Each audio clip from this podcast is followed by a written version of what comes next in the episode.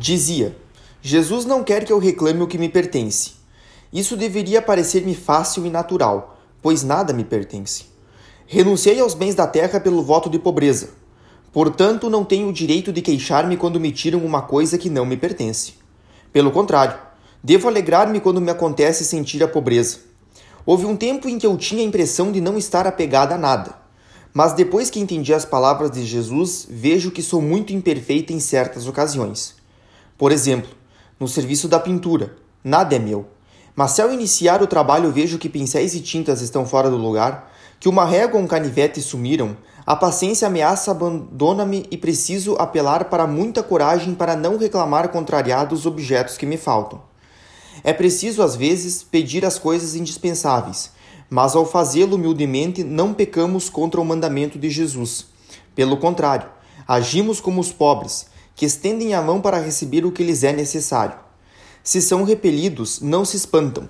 Ninguém lhes deve coisa alguma. Ah, como a paz inunda a alma quando ela se eleva acima dos sentimentos da natureza. Não há alegria comparável à do pobre de espírito. Se pede corrida e desapego uma coisa que lhe é necessária e que não apenas lhe é recusada, mas se toma até aquilo que ele possui, segue o conselho de Jesus. E a quem quiser citar-te em juízo para te tirar a túnica, Deixa-lhe também o manto. Deixar o manto, parece-me, é renunciar aos últimos direitos, é considerar-se como a serva, a escrava das outras. Quando se abandonou o manto, é mais fácil andar, correr. Por isso Jesus acrescenta: E se alguém te obrigar a andar uma milha, vai com ele duas. Portanto, não é suficiente dar a quem me pede. É preciso antecipar-se a seus desejos, parecer muito grato e muito honrado em prestar serviço, e quando se toma alguma coisa de meu uso, não devo parecer sentir falta dela, mas pelo contrário, parecer feliz por ficar livre dela. Madre querida, estou longe de praticar o que entendo, mas o desejo que tenho de praticar é suficiente para me dar a paz. Ainda mais do que nos outros dias, sinto que me expressei mal. Fiz uma espécie de discurso sobre a caridade cuja leitura deve ter-vos cansado. Perdoai-me, madre querida, e pensai que neste momento as enfermeiras estão fazendo para mim o que acabo de escrever. Não se incomodam em dar vinte mil passos onde vinte seriam suficientes. Pude, portanto, contemplar a caridade em ação. Sem dúvida, aquilo deve ter perfumado a minha alma. Quanto à minha mente, confesso que ficou um pouco paralisada perante tal dedicação, e minha pena perdeu a leveza. Para poder expressar meus pensamentos, preciso estar como pássaro solitário no telhado, e isso me acontece raramente. Quando pego a pena para escrever, eis que uma boa irmã passa perto de mim, com o forcado no ombro. Pensa distrair-me conversando um pouco comigo. Feno, patos, galinhas, visita do médico, tudo é assunto de conversa. Na verdade, isso não se alonga, mas há mais de uma irmã caridosa.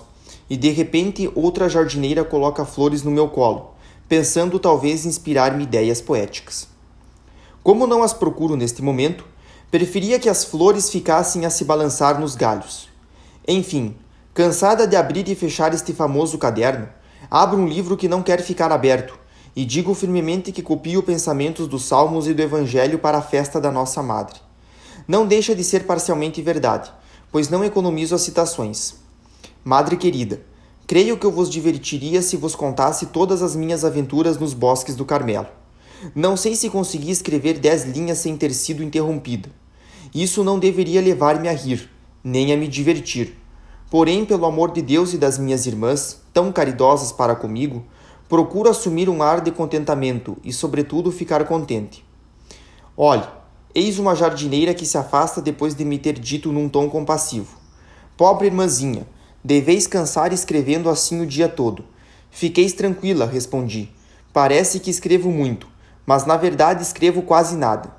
Ainda bem, disse-me com ar tranquilizado, mas estou muito contente por estarmos recolhendo feno. Isso vos distrai um pouco.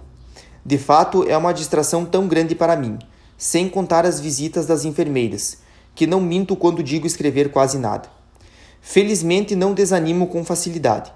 Para comprová-lo, madre, vou acabar de explicar o que Jesus me fez entender a respeito da caridade.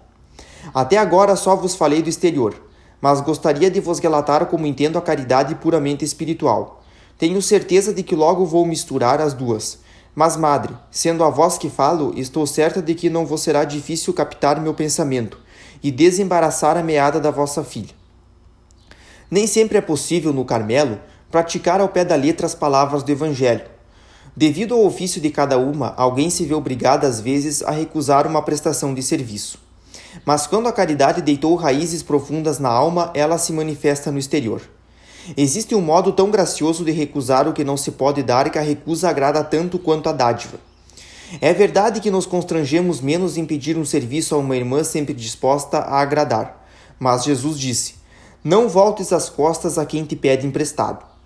Assim, com o pretexto de que seríamos obrigadas a recusar, não devemos nos afastar das irmãs que têm o hábito de pedir serviços. Não se deve tampouco ser oferecido enquanto interesse, na esperança de uma retribuição futura, pois nosso Senhor disse: E se emprestardes àqueles de quem esperais receber, que merecimento vos é devido? Também os pecadores emprestam aos pecadores, a fim de receberem o equivalente. Mas vós amai os vossos inimigos, e fazei-lhes bem, e emprestais sem nada esperar em troca, e vossa recompensa será grande. Ó sim, a recompensa é grande desde a terra. Nessa via só o primeiro passo custa. Emprestais sem nada esperar. Isso parece duro para a natureza. Prefere-se dar, pois uma vez dada a coisa não nos pertence mais.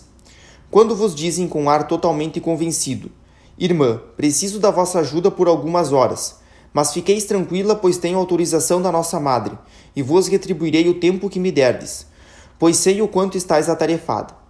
Na verdade, quando se sabe muito bem que o tempo que emprestamos não será restituído, preferiríamos responder: Dou-vos esse tempo. Isso satisfaria o amor próprio, pois dar é ato mais generoso que emprestar e fazemos sentir à irmã que não esperamos a retribuição. Ah, como os ensinamentos de Jesus são contrários aos sentimentos da natureza. Sem a ajuda da sua graça seria impossível não apenas praticá-los, mas compreendê-los. Madre, Jesus concedeu à vossa filha a graça de fazê-la penetrar as misteriosas profundezas da caridade. Se ela pudesse expressar o que entende, ouviríeis uma melodia do céu. Mas ai, só tenho balbúcios ao vos oferecer. Se as próprias palavras de Jesus não me servissem de apoio, ficaria tentada a vos pedir clemência e abandonar a pena. Mas preciso prosseguir, por obediência, o que comecei por obediência.